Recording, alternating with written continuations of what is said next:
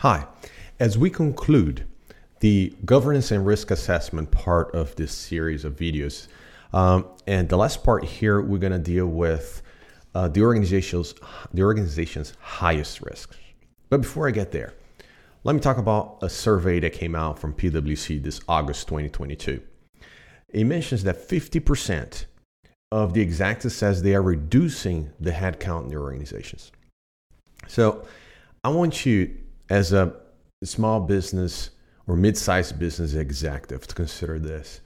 I know that perhaps there's a greater chance that you're already struggling with a lot to do, not much headcount, and on top of that, you are being forced to make some hard choices and perhaps reducing the headcount in your organization. But remember, cybersecurity is important to your bottom line as well. So I would like you, for you to consider perhaps even contracting services, a, a, a virtual C I S O, someone that has specialized skill sets to help your organization. You might at this point having the C I O doing that, or some other uh, executive or management doing this work in terms of cybersecurity. But consider this. Uh, would you trust your plastic surgeon to do heart surgery? Both went to med school and both work on the same field, but not the same skill set. Similar to cybersecurity, the, there's a specialized skill set that you will require to be on top of all the regulations, law, privacy, security, threats, vulnerabilities on your organization. On top of, yes, I still have to deploy services that will help my organization move forward and increase revenue. Those are two, although similar, Um, the skill set and similar functions require dedicated knowledge for each field.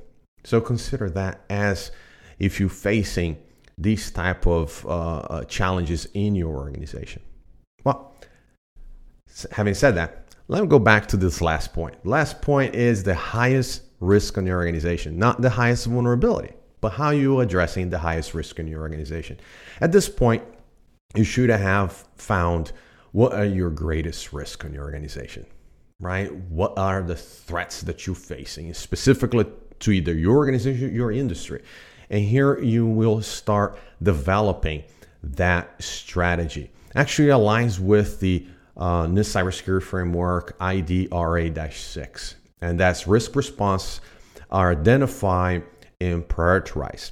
So you're not going to address everything, like we spoke this before, right? We're not going to address the entire universe of threats against everything, but the ones that are applicable to you or specifically or to your industry.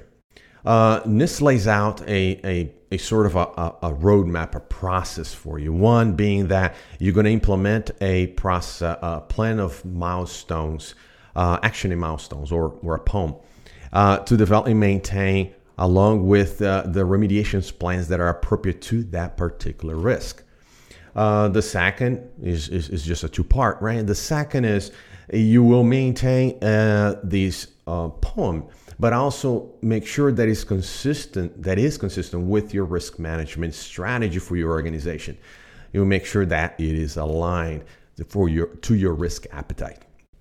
Uh, make sure that the action plan um, and all the milestones have an owner.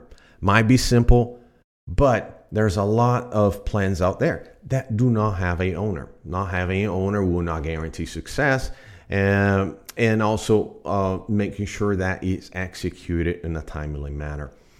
Um, how you work on these um, plans is that you, once you have it and you have these plan uh, uh, milestones completed, the way you test it is scenario-based or a desktop exercise of sorts that you make sure that you run through particular scenarios, those particular risks against your organization. If they were to occur, what would you do? Uh, that will prove a few things. One is that your team is prepared, so you're preparing your team, but also to make sure you have the right elements in place to deter this from happening.